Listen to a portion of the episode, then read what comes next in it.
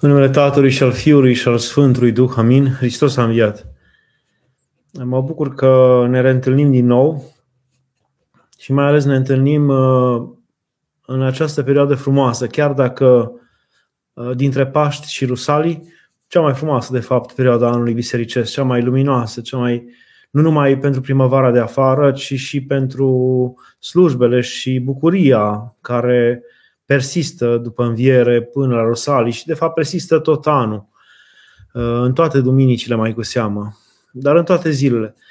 Um, chiar dacă războiul și durerea lui și suferințele pe care le auzim de acolo ne întristează într-o anumită măsură, dar totuși mai presus de toate uh, avem uh, credința și nădejdea în învierea lui Hristos, care înseamnă și învierea noastră credința și nădejdea în, în biruința lui Dumnezeu, în, a, a sensibilității, a frumuseții, a blândeții împotriva durității, a brutalității, a răului. Aceasta a fost, de fapt, învierea lui Hristos. Biruința vieții împotriva morții, biruința sensibilității împotriva brutalității, biruința tăcerii cu minți în fața acuzelor și blasfemiilor, biruința uh, celui care nu s-a atins de niciun om să-i facă rău vreodată împotriva celui care uh, a făcut o meserie din a face rău celuilalt.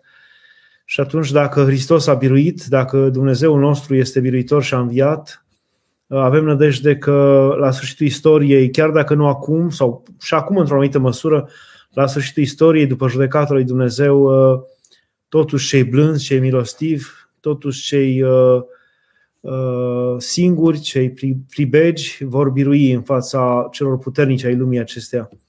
Acum, întorcându-ne, bineînțeles că privim spre duminica viitoare, așa cum și ați văzut titlul uh, întâlnirii, Vitezda, păcat și boală, nădejde și vindecare.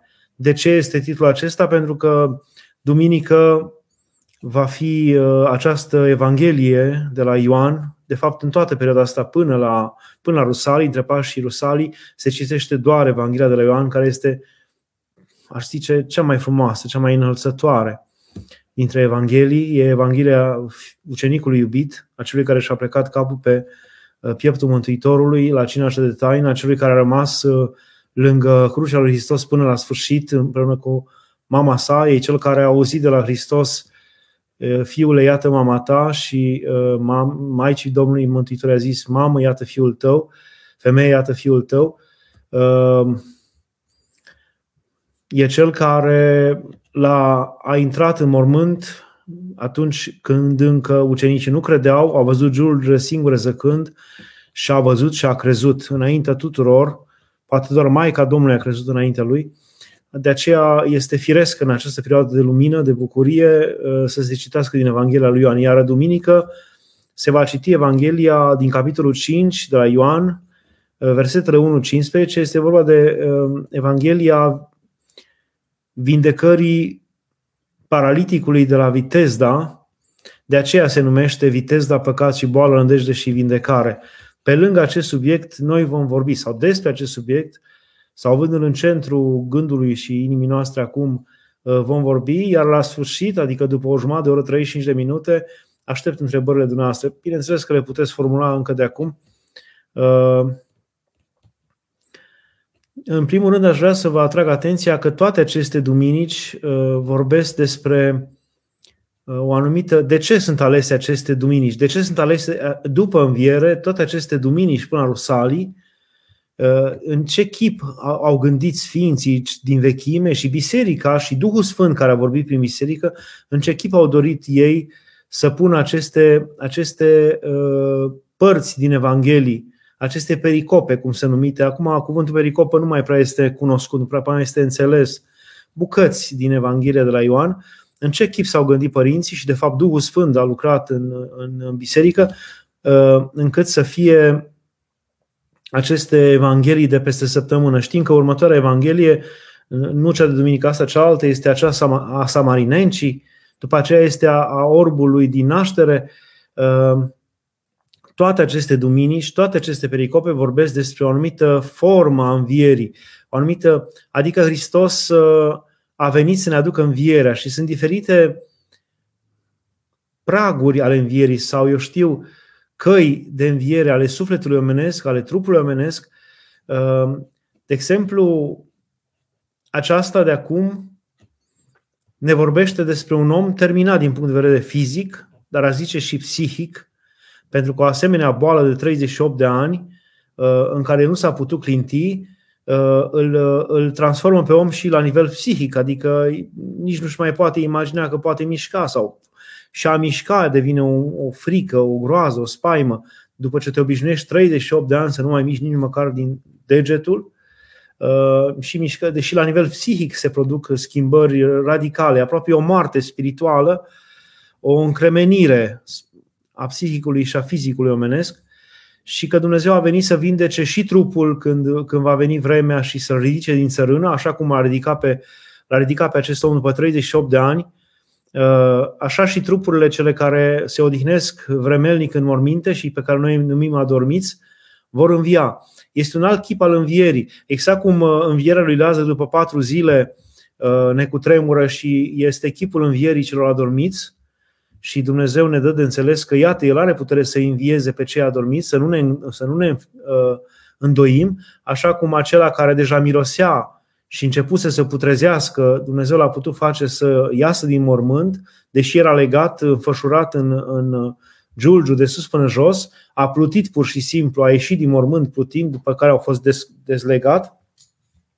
Așa, așa, cu atâta putere a ascultat materia trupului lui Lazar de Dumnezeu, când i-a zis Lazar, ieși afară, cu atâta putere a ascultat sufletul lui Lazar și a venit și a intrat din nou în trupul lui Lazar, cel care acum era în putrefacție și l-a refăcut pur și simplu. Din, din, Dumnezeu a refăcut trupul lui Lazar uh, probabil de la creier, care este primul care se, se, se strică, care se dezintegrează, până la sânge și la tot, tot, tot ce conține și tot ce este uh, conține trupul omenesc. Dar o asemenea înviere uh, aproape imposibilă este și această, această revenire a trupului acestui om de 38 de ani uh, pe care ni-l putem închipui paralitic. Paralitic adică de la gât în jos, el era nu doar fața, doar expresiile fețe, doar uh, să închidă ochii, doar să miște buzele, că vedem că vorbește cu Mântuitorul, uh, putea să miște, restul era absolut paralitic de la gât în jos, ceea ce este înficoșător, adică ne putem închipui ce, ce suferință a purtat omul acesta, ce durere de la a nu-și putea da la o parte muștele sau eu știu ce se suiau pe el, gângânile care se suiau pe el, până la a asista la atâția și atâția oameni care s-au aruncat în apă înaintea lui, în scăldătoarea vitezei unde se spune că un înger venea din când în când și tulbura apa și uh, se, se vedea imediat tulburarea acea apei și dacă erai foarte uh, atent și dacă aveai putere, te aruncai primul în scăldătoare după tulburarea acelei ape și cel care se arunca primul se vindeca ori de ce boală era cuprins, ori de ce fel de boală, de la bolile de piele până la cele mai grozave boli. Vă dați seama câte a văzut omul acesta, câtă, câtă tristețe a acumulat el, că de aia zic, este și, este și o moarte a psihicului, a, a, a părții sufletești cele mai de jos. Pentru că putem spune, așa cum ne spunea în altul Bartolomeu, că sufletul are trei părți. Este partea duhovnicească cea mai înaltă, care niciodată nu moare, care niciodată nu se trece, care niciodată nu se, nu se uh, întinează cu murdăria păcatului, sau ar trebui să nu se întâlneze niciodată, este partea duhovnicească, este cea mai apropiată de asemănarea lui Dumnezeu, uh, este partea spirituală care are și partea minții, spiritul sau partea minții, o a doua parte a sufletului, o parte de mijloc, dar care nu înseamnă neapărat uh, prezența uh, vie și constantă a lui Dumnezeu în, în ajutor, ci mai mult o încredere în puterea minții și o călăuzire a minții în tot ceea ce faci. Sunt, foarte, sunt oameni spirituali, sunt oameni care se conduc după un spirit puternic, după o gândire puternică, care nu se lasă uh, plecați în fața unor emoții, emoții uh, de moment. Aceștia sunt oameni spirituali, nu sunt oameni duhovnicești. De multe ori aceștia pot fi confundați cu oameni duhovnicești. De multe ori această parte spirituală poate să, să mimeze sau să imite și un anumit discernământ sau chiar să aibă un anumit discernământ una dintre cele mai frumoase, cele mai înalte virtuți pe care le poate avea creștinul și care de fapt este un dar al Duhului Sfânt, numai că discernământul uh, sau dreapta măsură poate fi și o experiență și o bună uh, conlucrare a minții cu experiența pe care e, cu care, de care se atinge, cu care este neîncetat contingentă, este atinge neîncetat zi de zi, clipă de clipă. Această experiență bine înmagazinată de minte și pusă în rânduială bună poate să dea o stare de o anumită stare de uh, dreaptă măsură, o anumită capacitate a dreptei măsuri, dar care nu ține de dreapta măsură aceea duhovnicească pe care ți-o dorește Dumnezeu sau de discernământ.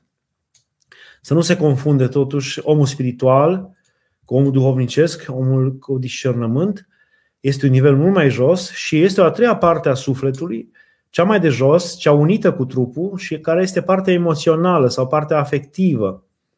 Uh, în general, noi ne trăim viața mai mult la nivelul acesta emoțional și uh, uh, afectiv. Ne conducem viața după stări afective, după cum.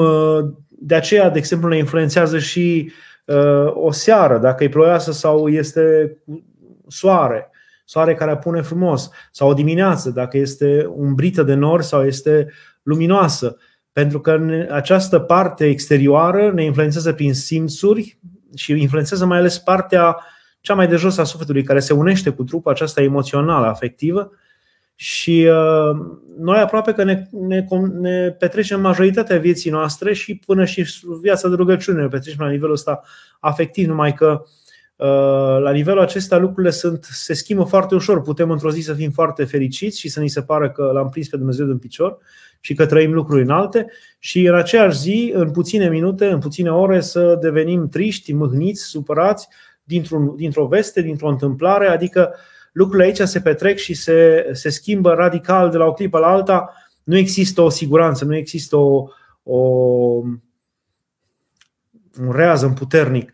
Cu cât se urcă la un nivel spiritual, există un rează mult mai puternic al, uh, o, o neclătinare, cum zice Sfântul, Seraf, Sfântul Sofronie, ucenicul Avei Siloan, uh, Sofronie Saharov, este, este o gândire aceasta neclătită sau o gândire care duce la discernământ, un discernământ omenesc, o experiență de viață, uh, dar care te face să fii puțin mai neclătinitor, neclătinător și uh, cea mai înaltă, cea mai înaltă formă este cea duhovnicească care de fapt se ține de Dumnezeu, de singurul punct fix din univers și din universul și din macro-univers și din micro-univers.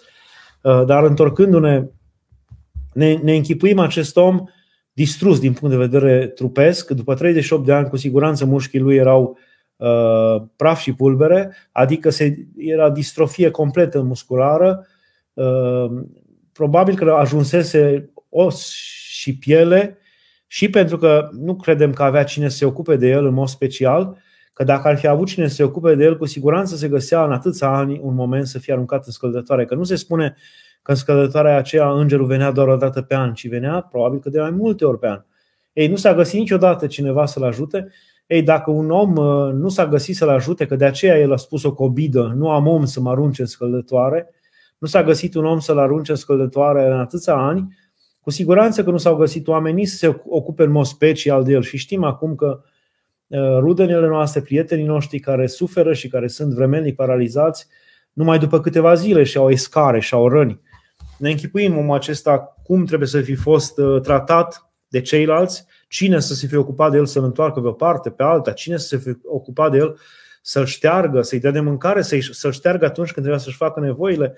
Ne, ne închipuim cum mirosea acela șternut al lui și cum mirosea el ca om, cine să-l spele, cine să-l curețe, și uh, trupul său în ce hal putea să fie după 38 de ani era pur și simplu înficoșător, mă gândesc.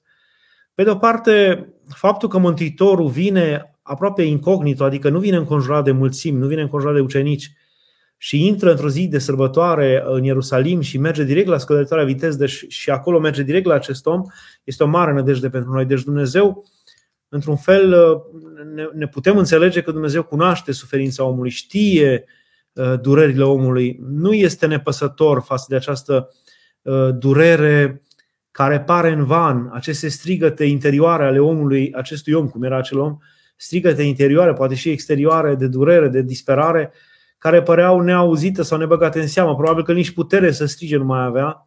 Ne închipuim că dacă era atât de slab și bolnăvicios și plin de bube și de scare, nici să strige nu putea și nemâncat și neîngrijit de atâta timp. Uh, deci acest, acest tăcut, acest smerit, vrând nevrând, de viață, de boală, era cunoscut de Dumnezeu. Dumnezeu vine direct în Ierusalim, intră la scăldătoarea Vitezda, intră pe poarta oilor, direct la scăldătoarea Vitezda și, și merge drept la el. Adică nu zice că Dumnezeu stă și se uită în jur și merge la unul și merge la altul și, și merge uh, fără niciun fel de uh, forme de triumfalism, de, adică nu, nimeni n-a observat că un străin a venit la acel om. Și nimeni nu l-a, l-a, l-a, l-a cunoscut pe Isus. Isus se pare că nici n-a intrat, cine n-a intrat acolo înăuntru, n-a făcut gesturi largi, n-a spus vorbe mari, n-a atras atenția prin nimic.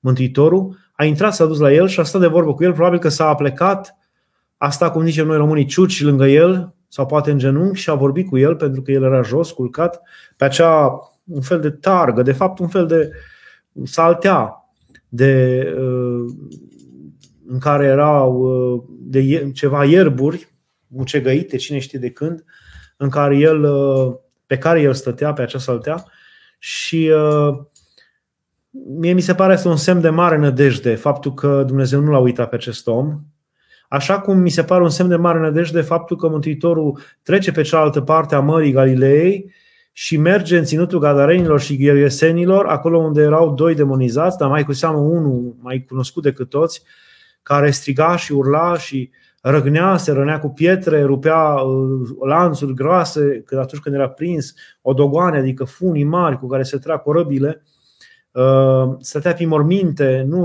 nu era îmbrăcat niciodată și demonul îl stăpânea și vorbea prin el și toată lumea se, se înficoșa să treacă pe acolo prin ținutul acela. Dar, ace, dar durerea nespusă a acelor oameni, mai ales acelui om, durerea înspăimântătoare pe care trebuie să o poarte un suflet posedat, greu de explicat pentru un om care n-a simțit niciodată sau nu, care nu poate înțelege ce înseamnă să locuiești cu demonul neîncetat sau demonul să locuiască cu tine, dacă se poate numi locuire. De fapt, să te cotropească demonul, să te batjocorească neîncetat. E ca și cum ai avea un, un, un om uh, înficoșător, uh, un violator, un chinuitor neîncetat cu tine în casă ani și ani la rândul. Și el și-ar permite orice față de tine și și-ar bate joc în, în tot chipul de tine. Așa să vă închipuiți și poate că mult mai mult decât atât este să locuiască Duhul întunecat în inima și în sufletul omului, în mintea lui, atâția ani, adică aceste suflete chinuite, care aproape că se uneau cu, cu urletul demonului, aproape era, este acel sindrom al Stockholm în care pur și simplu uh, victima ajunge să-și iubească uh, chinuitorul. Ceva de genul ăsta se întâmplă de multe ori la, până și la cei posedați de demoni, adică te înveți cu rău și ți se pare firesc și aproape că te, exact cum omul se împătimește de, de eu știu de lucruri care, care nu sunt plăcute la prima vedere, cum e fumul de țigară sau și care la prima vedere, prima simțire îți face rău, dar poți să ajungi până la urmă să, să te împătimești de acest uh, fum. E așa este și pentru suflet locuirea cu demonul. Uh, să ne închipuim acele suflete care sunt chinuite înficoșător de prezența demonului, dar în același timp sunt decăzute în așa fel sau transformate așa de mult încât aproape se confundă cu demonul, se unesc cu el și totuși Dumnezeu îl aude pe acest om și aude pe acești oameni și fără să fie rugat de nimeni, îl scoate pe Duhul necurat din Duhurile necurate, legiunea o scoate din acești oameni. Acestea mi se par niște semne foarte, foarte uh, puternice pentru noi. Înseamnă că Dumnezeu nu ne uită. Așa cum și uh, intrarea lui Mântuitorului în casa lui Zaheu, fără să fie invitat, numai faptul că Zaheu nu s-a dat la o parte și a vrut și el să vadă cine este Isus, uh, dă o nădejde multora dintre noi care suntem asemănători lui Zaheu. Adică ne trăim viața, ne facem averile din uh, bogății nedrepte, din, uh, eu știu, din lucruri necuvenite pe care le facem asupra altora, de multe ori hoții, multe afaceri pe care, care se petrec în țara noastră și în toată lumea sunt de fapt niște hoții uh, pecetluite cu o, cu o spuză de prefăcut adevăr și ne asemănăm foarte mult cu, cu acest Vameș, care și el își, își câștiga pâinea siluind într-un fel libertatea multor oameni și forțând libertatea multor oameni, folosindu-se de informațiile pe care le avea, chinuind pe alții cu aceste informații pe care le avea și uh, totuși Dumnezeu nu l-a disprețuit. Uh, totuși Dumnezeu a dorit să intre în casa acestui uh, Zaheu. Și acești trei, și bolnavul din Vitezda, pe care Dumnezeu nu l-a uitat, deși toată lumea îl uitase, și demonizatul din Gadara pe care Dumnezeu nu l-a uitat și nu l-a disprețuit, deși toată lumea l-a uitat și l-a disprețuit și s-a înfricoșat de el și a fugit de el, și Zaheu care era urât de toți și invidiat de toți și socotit uh, nefrecventabil și uh, nemântuibil, Dumnezeu nu l-a uitat și a dat șansa mântuirii și l-a făcut frecventabil în sensul că s-a dus el, a stat în casa lui, a mâncat la masa lui. Um, aceste trei exemple mi se par uh, extraordinare. Uh, un alt lucru pe care îl uh, putem vedea în această pericopă este incredibila, incredibila încremenirea sufletelor iudeilor, adică și invidia celor din jur. Adică acest om bolnav de 38 de ani se ridică și la porunca Mântuitorului îi spune ridică-te, ia spatul tău și umblă și acest om, după 38 de ani, vă dați seama ce minune, era ca o înviere din morți, pentru că ca să te ridici în clipa în care Mântuitorul ți-a zis, înseamnă că în câteva fracțiuni de secundă, oasele acelea, oase și piele și răni, cât mai era din el, s-au umplut de, de sânge, s-au umplut de vene, s-au umplut de nervi, s-au umplut de mușchi. Deci în clipa aia, pur și simplu, acel om, acel om s-a recreat din nou. A fost recreat din nou de Dumnezeu mai mult decât ochiul uh, care a umplut găvanul gol al orbului din naștere. Întregul trup s-a refăcut într-o clipită, încât el a putut să se ridice în clipita aceea uh, după 38 de ani și știm bine când un om, uh, și dacă ești în, în întreaga ta putere, nu mergi o vreme și trebuie să stai doar în pat cu lunile, nici nu mai știi să mergi când te dai jos. Și dacă ești în putere și dacă ai mușchi și tot ce trebuie și nu mai știi să mergi, dar un om de 38 de ani E ceva de neînchipuit cum acel om s-a, uh, s-a ridicat într-o clipită. Dar el nu și-a depășit numai, uh, nu și-a depășit numai această stare de neputință trupească pe care i-a dat-o Dumnezeu, i-a, i-a, i-a umplut-o Dumnezeu cu putere. Neputința s-a transformat în putere. Uh, și mi se pare incredibil că mai mult decât atât, de fapt, el de 38 de ani aproape că avea o barieră incapabilitate psihologică interioară de a mai merge, nu-și putea închipui să poată merge. De multe ori, uh, neputința sau faptul că tu spui o barieră interioară în mintea ta că tu nu vei mai putea merge niciodată și n-ai cum să mai mergi, uh, este o barieră mult mai puternică decât însăși uh, neputința trupului. Mie mi se pare că, dincolo de această minune pe care Dumnezeu a făcut-o cu cu paraliticul, că l-a, l-a făcut să, să se clintească într-o clipă și să devină un trup viguros și capabil să-și ridice patul de jos. Uh, uh, o a doua minune a fost aceea că el și-a depășit această uh, încremenire psihologică interioară în care deja el se zidise. El nu mai putea să meargă, el nu mai putea să, să, să atingă cu mâna de ceva, el nu mai putea să, să facă nimic. Așa se, așa se închipuia, așa se vedea pe sine. Era o viață de om, 40 de ani aproape de când el nu, mai clint, nu se mai clintise. Și uh, asta mi se pare că Dumnezeu uh, îmi dă de înțeles sau ne dă de înțeles nouă tuturor că Dumnezeu poate să, să ne ajute și în încremenirile noastre interioare, în neputințele noastre interioare, în închisorile de gând în care noi ne închidem, în închisorile interioare în care noi stăm închiși de multe ori o viață întreagă, în fricile, grijile, spaimele, Uh, neputințele în care ne construim, ne zidim, sau închisorile de gând, închisorile culturale, sau mai, mai degrabă neculturale în care ne închidem, de concepție de viață, de fel de a privi lucrurile, de, de, de, în toate acestea în care ne închidem și care, în care se zbat uh, uh, sute de mii de psihologi să ne scoată și nu reușesc de multe ori și care degenerează de multe ori în boli psihice grave, toate aceste închisori de gând uh, care sunt de fapt lucrări ale diavolului, așa cum boala exterioară este lucrarea diavolului și boala interioară este tot lucrarea diavolului și așa cum închisoarea exterioară pentru trup, care este boala, este lucrarea diavolului și închisoarea interioară pentru suflet, pentru psihic, este o, este o lucrare a diavolului, nu pot să nu mă cutremur în fața puterii lui Dumnezeu de a-l scoate pe om din, din aceste închisori. Vă spuneam că este un alt chip al învierii. Păi faptul că acest om de 38 de ani închis într-o închisoare de gând, că el nu va mai merge niciodată, că oamenii sunt răi și nu-l ajută să, să-l arunce scăldătoare, că el n-a nicio șansă. Această închisoare de gând a, Dumnezeu a dărâmat-o, a spart-o ca pe un iad, ca un alt iad pe care Dumnezeu îl dărâmă uh, în afară de iadul peste care căruia a spart pecețile și ușile și lacătele din adâncuri și a scos pe cei de acolo, este acest iad interior personal acestui om, dar asta îmi dă uh, nădejde că în toate, că noi conlucrăm cu diavolul în foarte multe închisori de gând, neputințe interioare, stări de frică, Ehm, și închideri în care ne construim și ne zidim și locuim o viață întreagă și că Dumnezeu va fi capabil și aici acum, dar mai cu seamă aș zice desăvârșit la sfârșitul veacurilor când va veni să învie pe cei morți ehm, și va veni ziua judecății, Dumnezeu va fi capabil să ne scoate pe noi din toată această ehm, închisoare, din tot acest, acest iad în care ne-am pecetluit cu mii de lacăte, de, de gânduri, de înțelegeri, de înțelegeri greșite, de înțelegeri difuze asupra lumii.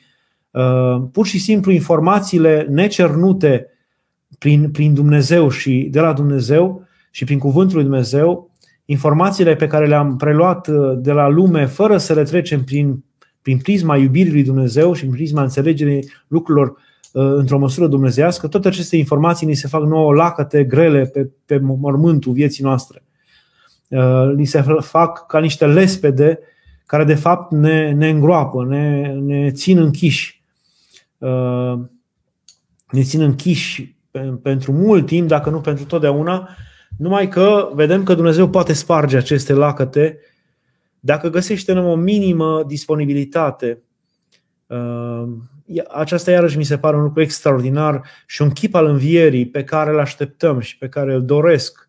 Orice om cu mințile întregi, știindu-se legat în gânduri și în uh, trăiri și în stări din care nu poate ieși, în ticuri interioare, în stări de înțelegere asupra lumii interioare, uh, greșelnice, din care nu poate ieși nici cum uh, și pe care nu le poate depăși sau și dacă iese puțin, se întoarce acolo cu grăbire la acel mod de, de de înțelegere, orice om normal care se știe așa n-ar, ar trebui să se bucure și să se cutremure de fericire pentru că vede că când, când ar vedea și ar înțelege lucrurile acestea, că Dumnezeu ne poate scoate din această închisoare.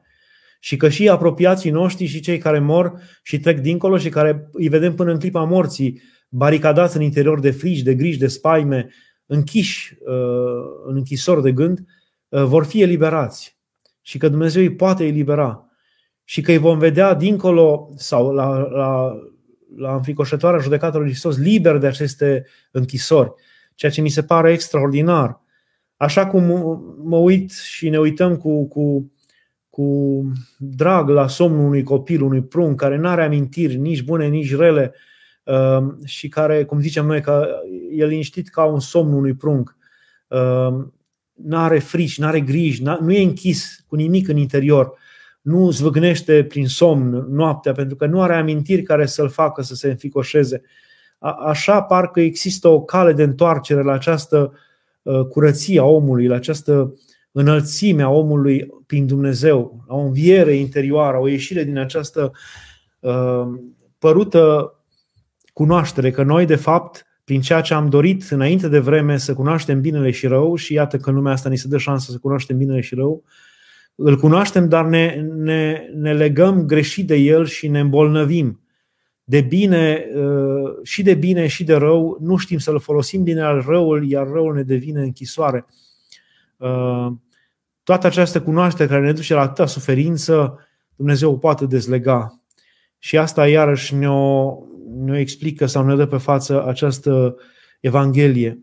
Uh, și, și ziceam un lucru înficoșător, mi se pare că totuși văzând această minune, cei din jur, iudeii de acolo, cei mai mulți bolnavi și aparținători ai bolnavilor, n-au găsit de cuvință altceva să spună atunci când acel om uh, și-a luat patul și s-a ridicat în picioare, nu s-au cutremurat, n-au strigat de fericire, nu au jucat într-un picior, nu l-au luat în brațe și au umblat cu el pe străzile Ierusalimului, ci primul lucru pe care l-au spus acești oameni a fost nu ți se cuvine să iei patul în zi de sâmbătă și că cine ți-a spus și de ce faci lucrul acesta, de ce calci legea. Adică se simte aici o încorsetare, o închidere a inimilor în, form, în formă, în, în literă, dar mai ales se simte invidia, ciuda lor, de care cred că trebuie să ne temem și noi. Adică, cum zice Ion Creangă, îmi pare rău de tine, dar de mine mi se frânge inima, am amintit din copilărie, de multe ori ajungem și noi să fim așa, ne uităm cu durere la ceilalți,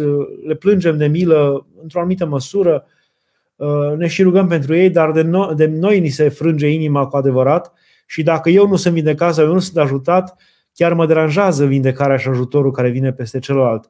De multe ori chiar se transformă într-o invidie crasă și urâtă și într-o stare de pismă ar zice chiar poate e mai folositor, mai folositor cuvântul acesta, pismă. E mai urât și parcă uh, exprimă mai bine uh, starea omului. De fapt, uh, pisma cred că este cea care ne apropie cel mai mult de diavol. Diavolul ne-a ispitit în rai din pismă, pentru că eram fericiți și pentru că eram, îl iubeam pe Dumnezeu și că îl ascultam. Și pisma lui, el pierduse această stare, l-a făcut să vină să ne ispitească, să ne încerce. Acum, întorcându-ne la Evanghelie, un lucru pe care aș vrea totuși să vi mai spun, poate încă 5-6 minute, este că avem o gândire greșită în general față de noi, ortodoxi, acum, față, o gândire greșită față de învățătura ortodoxă. Și în ce sens? Legat de păcat și de urmările lui.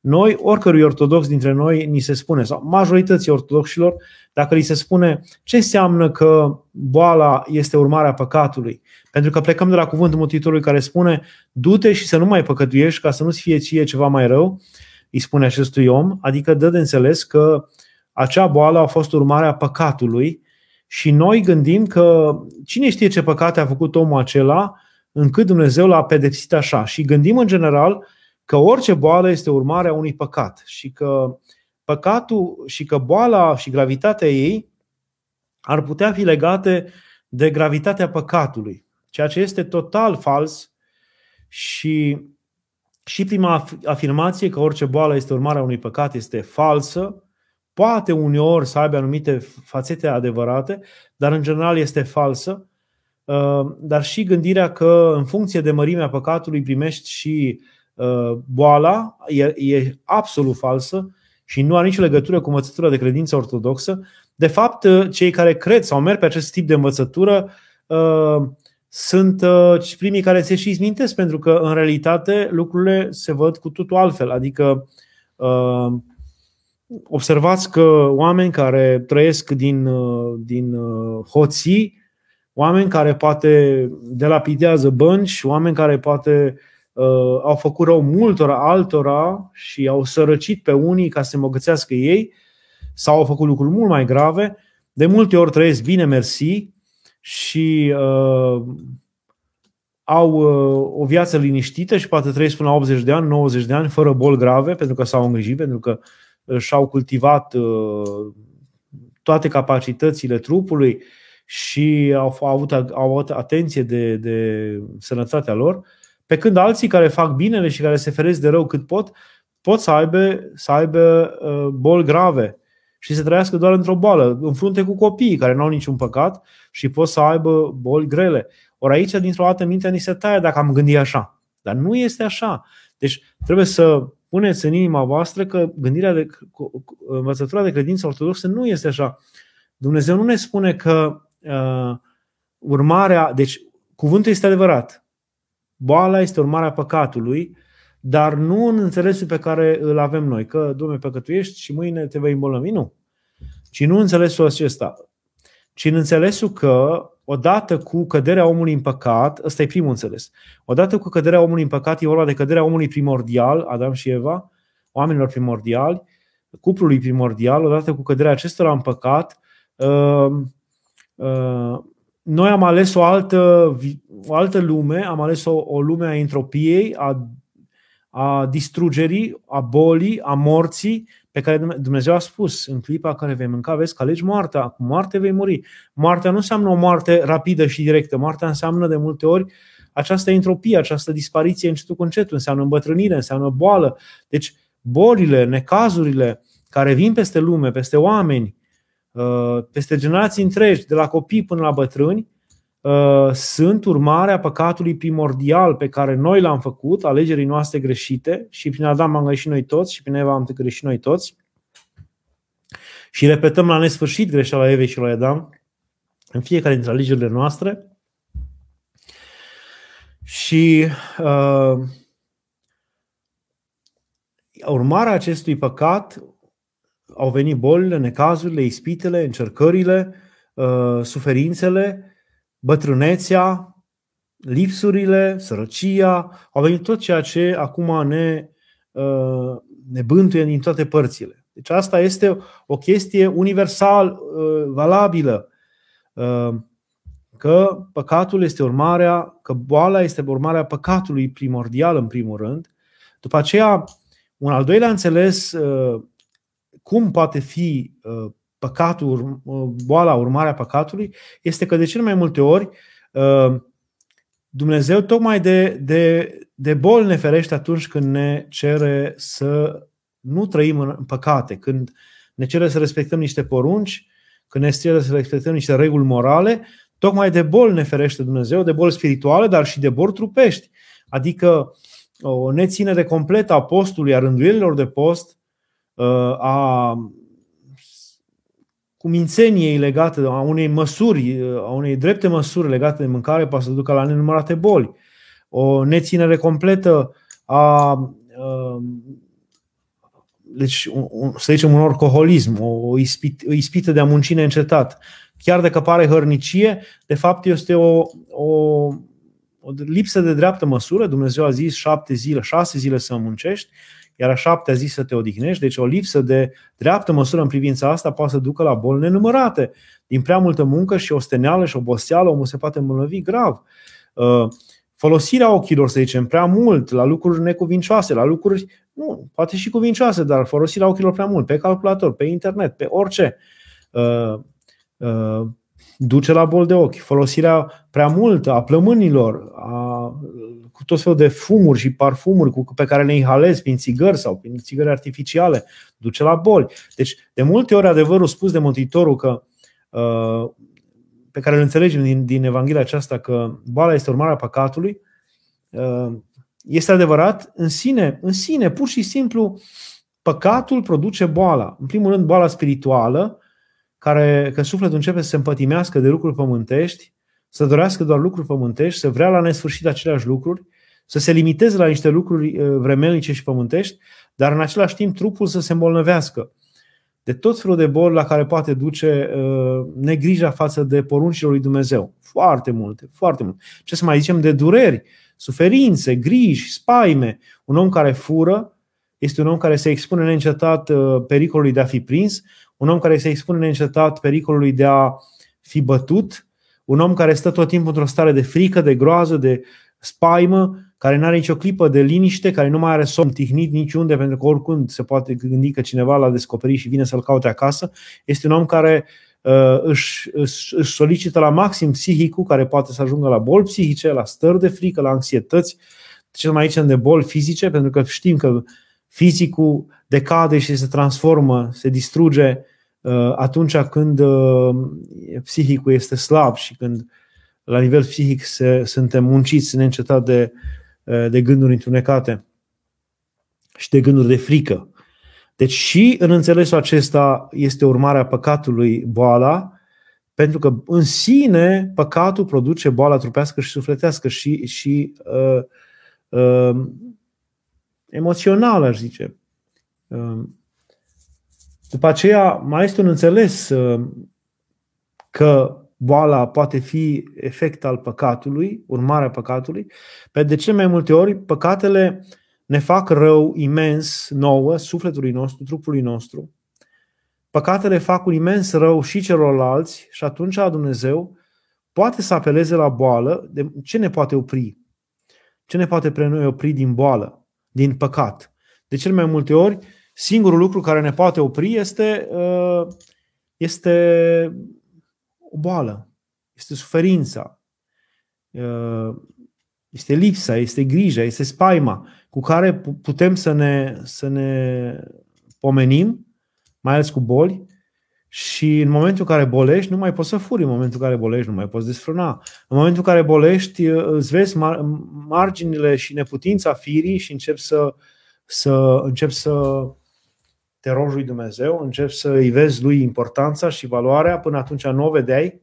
Deci, uh, boala poate fi o urmare a păcatului, că Dumnezeu ne poate opri din păcat, păcatul care ne distruge și care ne duce spre iad, uh, îngăduind anumite boli care ne opresc pur și simplu fizic. Ne opresc fizic de a face păcatul. Nu ne dau posibilitatea de a-l face. Uh, un alt motiv pentru care Dumnezeu oprește, aduce boli peste om, este acela că uh, poate îngădui boli peste om este acela că omul de multe ori, prin păcatele sale, greșește enorm față de prietenii săi, față de apropiații săi, față de semenii săi și această greșeală um, de multe ori înseamnă suferința aproapelui, înseamnă durerea aproapelui, înseamnă moartea aproapelui și pentru aceasta Dumnezeu poate îngădui să fii ispitit, să fii încercat prin boli poate fi îngăduit Dumnezeu să, să se oprească această libertate nebună, libertinaj de a face rău altora prin boli. Vin boli peste tine și te oprești din rău. Uh, asta e un alt, un alt motiv pentru care pot veni peste noi bolile. Deci, în sensul acesta, poate fi înțeles cuvântul că uh, boala este urmarea păcatului. Și în sensul acesta, dar nu în înțelesul primar pe care îl avem noi, acela că noi păcătuim și Dumnezeu acum trebuie să ne pedepsească. Dumnezeu este preocupat cu pedepsirea și trebuie dată o pedeapsă exact echivalentă cu păcatul pe care l-am făcut. Nici poveste, Dumnezeu nu este un asemenea, nu are nevoie de pedepsire, nu, are, nu se satisface El, nu se satisface uh,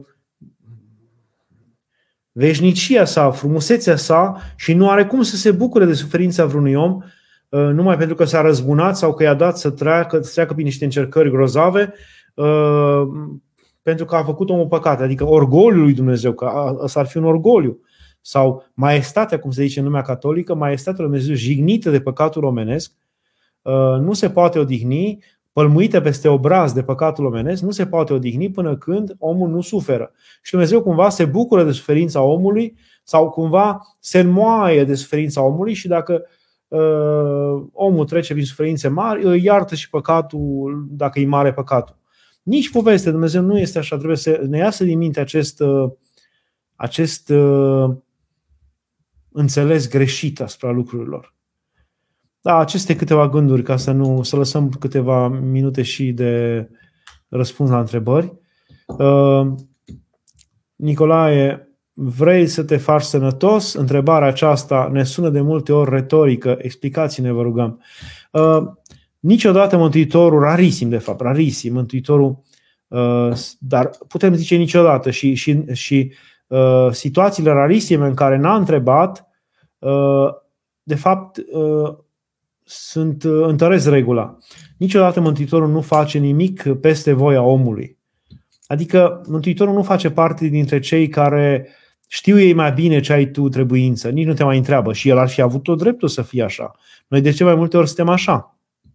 Adică uh, noi nu mai întrebăm pe celălalt ce are el nevoie, noi facem ce trebuie să facem pentru că știm noi de ce are el nevoie. De multe ori noi suntem mult mai deștepți decât omul care ne cere ceva sau vrea ceva de la noi ei, Mântuitorul Dumnezeu, care le știe pe toate cu adevărat și care știe ce îi folosește unui om, uh, nu în toată activitatea sa de trei ani și jumătate uh, a întrebat totdeauna pe om ce vrei să-ți fac sau ce să-ți dau. Când a venit leprosul la el, n-a zis știu că vrei să fii curățit de lepră. Nu, a zis ce vrei să-ți fac? Doamne, să mă fac sănătos, Doamne, să mă curăț de lepră. Bine, fi curățat. Doamne, ce vrei să-ți fac? Au venit cei doi orbi, din, orbi căutându-l în, în, după el, căutându-l în Ierihon și el intră într-o casă și intră și ei după el și ei zic, el zice, ce vreți să vă fac? De ce ați venit? Și ei zic, Doamne, să vedem. Bine, să vedeți. Sau uh, orbul din Bartimeu, tot din Ierihon, care stătea la marginea drumului și striga, Iisuse, fiul David, miluiește-mă! Nu, ce înseamnă miluiește-mă? Putea să însemne miluiește-mă că uh, sunt sărac, miluiește-mă că părinții mei sunt uh, într-o stare sau să pot reintra în societate, sau cine știe ce se putea gândi, să am haine mai frumoase, să fiu mai cinstit în... Putea să se gândească la orice. Noi știm acum, sau oricine poate bănui că un orb ar putea să strice pentru ochii lui, dar totuși Mântuitorul îl întreabă, vrei tu să, ce vrei să-ți fac? Doamne, să văd. Adică această, această atenție a Mântuitorului față de uh, ceea ce vrea omul, de dorința omului, așa cum e el, uh, sărac, amărât, uh, lipsit de liber arbitru uh, la o înălțime și o măsură pe care o gândim noi. Uh, totuși, așa cum e omul, Dumnezeu îl respectă și îi, îi, îl întreabă ce vrei. Uh, nu face cum face diavolul, cum zice Părintele Nicolae Steinhardt, că uh, Diavolul nu te întreabă. Diavolul vine și intră neinvitat în casa ta și spune el ce să faci. Numai să lași puțin ușa deschisă că el intră. Mântuitorul nu face așa, el stă la ușă și bate. Dacă este lăsat, așa este și în rugăciune. El nu vine cu deasila, cu forța. De multe ori și rugându-ne simțim că încă nu vine, pentru că îl chemăm numai cu jumătate de gură. Nu-l chemăm cu tot sufletul.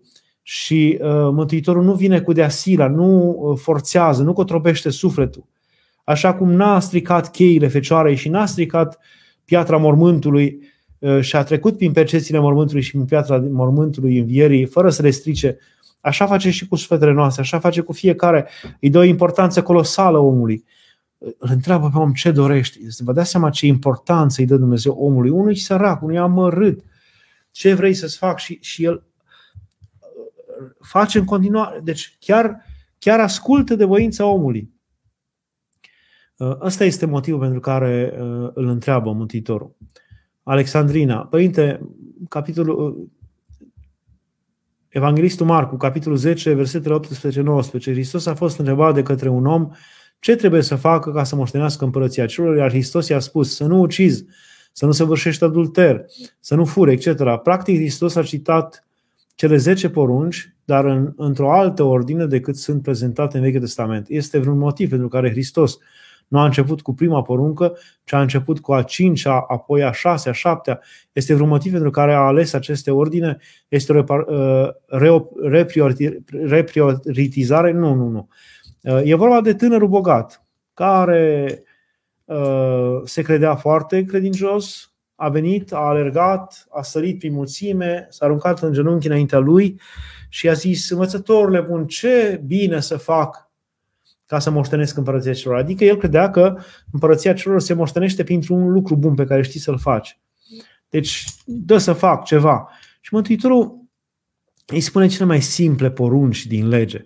Nu le ia pe cele mai mari.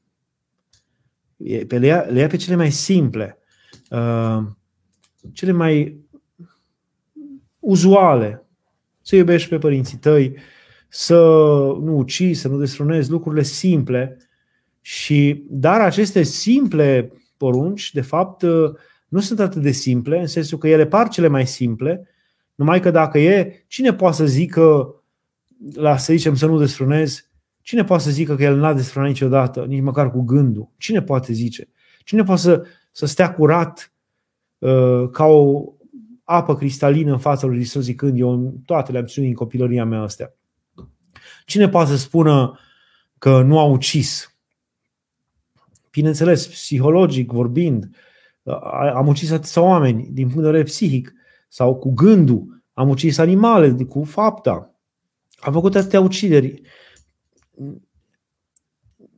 Nimeni, deci ne, dacă nu duci până la capăt aceste lucruri, dacă nu ești serios, Uh, și le privești așa superficial, da, n-am făcut nici aia, n-am făcut nici aia, zicem că de cele mai multe ori la spovedanie. Păi, n-am făcut nici aia, nici aia. Când de fapt eu sunt foarte vinovat și de desfrânare, și de ucidere, și de neascultare, și de necesitatea părinților, și de... Cine poate să spună că n-a făcut? Uh, eu cred că dacă tânărul ar fi ascultat de aceste cuvinte clare, scurte, și s-ar fi dus și le-ar fi făcut de săvârșit, s-ar fi străduit să le facă de săvârșit, uh, s-ar fi mântuit cu slavă multă, cu cinste multă, dar el, el vrea să ardă etapele. El încă nu le făcuse de plin acestea simple, care par simple, dar sunt grele. El încă nu le făcuse încă de plin acestea, era încă tributar multor păcate și el uh, plusa și zicea toate astea le-am făcut din tinerețile mele, ce să mai fac altceva? Și e ca și cum ar zice, Doamne, am făcut toate aceste etape, am depășit toate aceste clase, acum aș vrea să intru direct la facultate. Și el era de clasa a doua sau a treia și vrea la facultate. Și atunci Dumnezeu a zis, a, vrei la facultate? Păi să-ți dau un examen de facultate. Atunci du-te, vineți, adică i-a dat uh, un examen greu, vindeți averile și uh, vină după mine. Uh, e înficoșător uh, lucrul acesta pentru că atunci când mi se pare că nu avem păcate și ne luăm lucrurile superficial și cerem mult și dorim mult și începem să ne mândrim, atunci s-ar putea ca Dumnezeu să ne pună în față situații grele de trecut, mai ales când ne lăudăm, când ne mândrim, că tânărul s-a mândrit. Vă dați seama, el a spus în fața mulțimii, eu asta toate le țin din copilăria mea, uh, nu e mare lucru, ce să fac în plus? Asta era o mândrie mare, o părere de sine foarte mare. În momentul în care ne mândrim, primim de la Dumnezeu niște răspunsuri foarte dure, uh, niște praguri peste care noi nu putem trece și care ne smeresc. Așa l-au smerit pe acest tânăr uh, cuvintele Mântuitorului după aceea. Ah, deci vrei ceva care să fie, să facă de săvârșit? Deci tu ai făcut totul, ești perfect? Perfect. Vinde averea și vină după mine. N-a putut. Uh, deci nu e vorba de reprioritizare. Nu, nu, nu. Uh, părinte, sunt un tânăr student, am fost ateu până la 19, iar la 19 merg la biserică, de la 19 ani. Acum am 23 de ani și tot merg, am duhovnic, psiholog, psihiatru, sunt în depresie și îmi merge foarte rău în viață pe toate planurile la 23 de ani.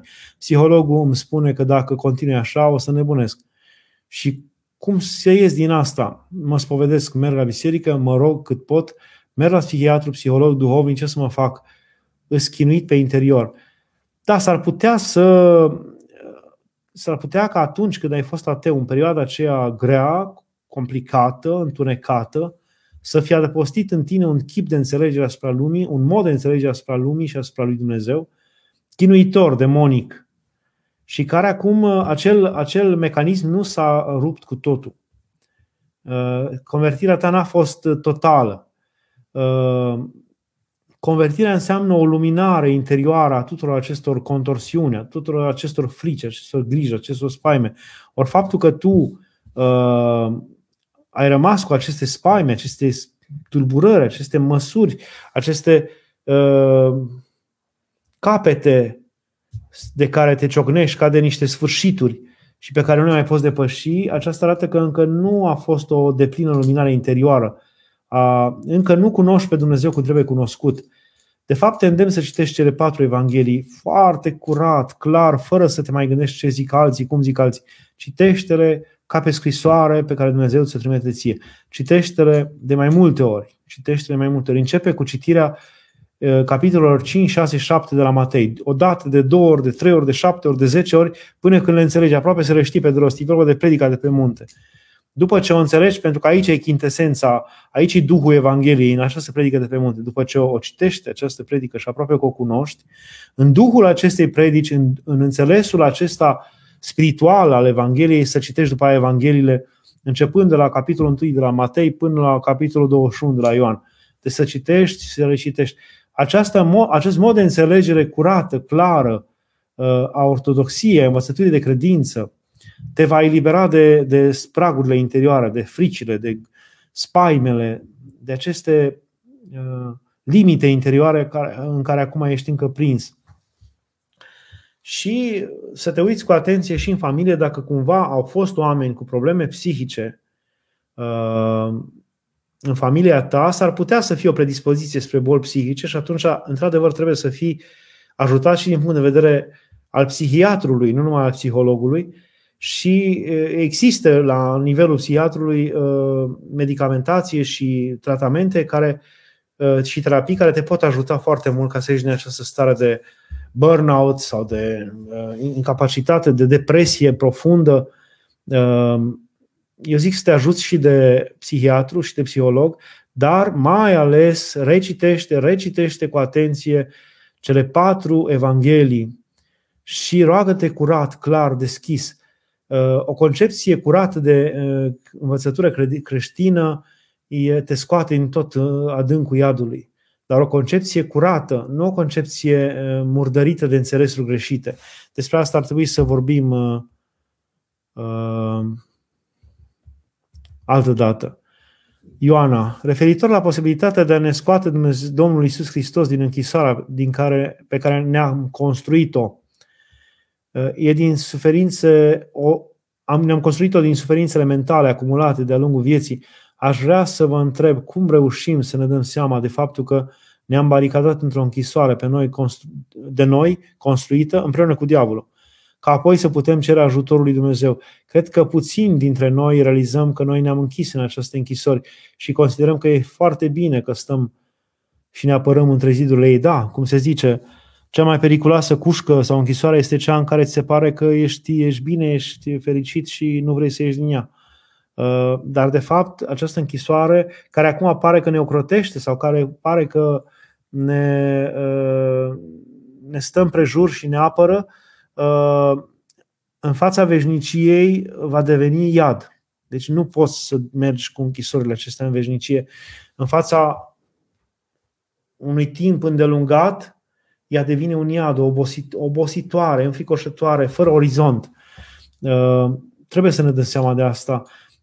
Eu aș zice să ne vedem în oglindă cu fericirile și atunci îți dai seama, deci dacă crezi în Hristos, atunci în, în cuvântul lui Dumnezeu, atunci crezi că fericirile sunt adevărate și atunci când Mântuitorul zice fericiți cei săraci cu Duhul, atunci sărac cu Duhul înseamnă să te sărăcești pe tine, să renunți la părerea ta ca să fii de acord de multe ori cu părerea celuilalt sau să îngădui că și altcineva poate să aibă dreptate și să renunți la căpoșenia ta de multe ori, la părerile tale fixe, chiar când ele ți se par foarte adevărate, uh, nu să renunți neapărat, dar să, să poți spune că, domnule, sunt și alte păreri, au și alții adevărul lor uh, și să nu mai susții cu fervoare și cu, cu, cu răutate de multe ori acest așa zis adevăr cu amic, uh, este să fii sărac cu Duhul. Te sărăcești pe tine. Uh, păi, suntem foarte departe. Avem nenumărate închisori de gând în privința asta.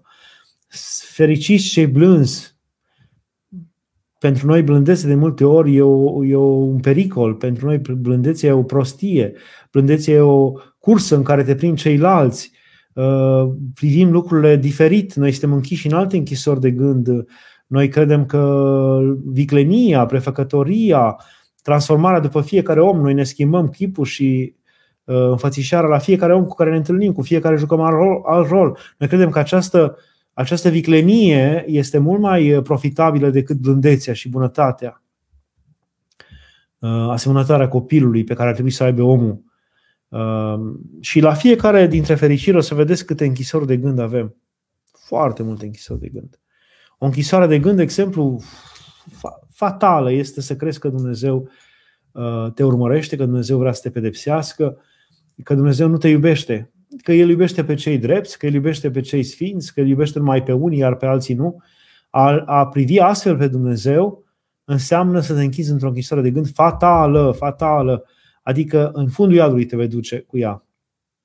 Dacă nu crezi în Dumnezeul cel milostiv, în Dumnezeul dragostei, care nu te uită și nu te pierde și care nu se scrăbește niciodată de tine și care te caută până în fundul iadului, și care a murit pentru tine, dacă nu crezi într-un asemenea Dumnezeu, celelalte chipuri în care te raportezi la Dumnezeu, uh, dacă care le exclud pe acesta, devin închisori de gând. Uh, Hristos a înviat, Părinte, cum pot face față într-o familie în care tata este alcoolic și cum putem rezista certurilor dintre părinți? Foarte greu, într-adevăr, foarte greu. Uh, să vă ajute Dumnezeu în primul rând, ar fi bine dacă cel alcoolic ar recunoaște că este alcoolic și pentru asta ar trebui să se facă o reuniune de familie, să vă întâlniți toți, să vorbiți și să spuneți toți, tată, mamă, cine o fi, ești alcoolic și când ești, și când te, și când ești uh, în stare de ebrietate, că mai tot timpul ești, faci așa și așa și așa. Dar să-i o spuneți în moment, într-un moment în care el sau ea e lucid. Și atunci toată lumea să fiți într-un, un, să fiți într-un son. Nu unii să zică, lasă că nu e chiar așa, altul să zică, ei, că nu se îmbată, că nu știu ce, și numai unul să ajungă să rămână cum fac românii de multe ori. Mergem să-i spună la domnul director că nu se mai poate și rămâne până la urmă numai unul singur. Ceilalți se retrag sau zic că nu e chiar așa. Uh, ei, să fiți toți la un loc, să spuneți asta și dacă îl puteți convinge pe tata sau pe mama să meargă la un tratament de dezalcoolizare, să-și recunoască boala, neputința și să încerce să iasă în ea. Dacă nu se ajunge la asta, nu se poate face aproape nimic decât să aștepți ca el să se molnăvească și așa, prin boală și suferință, să se lase încetul cu încetul. Dar și atunci, rozav de greu, așa încât uh, e o situație foarte grea. Poate că tu ai șansa să pleci pentru că ești tânăr și trebuie să mergi la școală, dar mama, biata de ea sau tata care rămâne cu, cu celălalt care e alcoolic, uh, foarte greu îi va fi. Uh, doar uh, forțând lucrurile și încercând cu disperare să-l convingeți pe cel care este alcoolic să, să, să creadă, să înțeleagă că e alcoolic și să încerce să facă o cură de dezalcoolizare și să intre sub un tratament psihologic, psihiatric, care să-l ajute. Numai așa. Uh, și rugăciune, multă rugăciune și multă răbdare, multă răbdare, multă răbdare.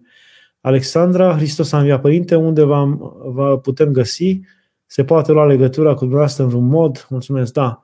Se poate lua la Cluj, mă puteți găsi la Biserica Studenților din HD și puteți să dați de mine să mă întrebați. Uh, intrați pe site-ul Ascor Cluj, acolo uh, sunt toate cuvintele mele, multe de ani trecuți până acum și cred că sunt și modalități de a lua legătura cu mine. Cei care vreți să luați legătura cu mine, vă dau un, uh, un uh, e-mail. Ciprian Negreanu, toate cu litere mici, unite cu doi de nu la mijloc, Ciprian Negreanu, Ciprian Negreanu, arond yahoo.com Ciprian Negreanu, arond yahoo.com și puteți să-mi scrieți acolo și eu uh, vă voi răspunde dacă cu ajutorul lui Dumnezeu la cei care aveți neapărat nevoie. Și un gând de final, uh, să nu uităm să ne rugăm, să nu uităm să ne dăjduim, că până la urmă ceea ce l-a salvat pe acest uh, uh slăbănog de la Vitezda, exact cum același lucru l-a salvat și pe uh, Vameșul Zaheu, a fost nădejdea că nu și-a pierdut cu totul nădejdea și Vameșul Zaheu cu toate păcatele lui s-a suit într-un nu să-l vadă pe Hristos când va trece. Iar acest om, 38 de ani, a rămas totuși la marginea uh, acelei scăldătorii, nădăjduind totuși dincolo de orice deznădejdea lui, că poate cineva cândva, cumva îl va arunca în scăldătoare, el ar fi putut, poate după 10 ani, să zică luați-mă de aici, duceți-mă uh, la familia mea sau cine știe unde, la umbră undeva, sau eu știu în ce situație, dar să nu mai stau aici ca să mă chinui pentru că nimeni nu o ajuta. Deci nădejdea disperată, de, chiar dacă e, pare disperată, o nădejde dincolo de orice deznădejde, uh, chiar oricât de greu ne este, oricât de greu suntem încercați de ispite, de încercări, uh, o nădejde, o umbră de nădejde este cea care ne dă șansa să ne întâlnim totuși cu Dumnezeu. Ca mila lui Dumnezeu să vină să poposească și la noi.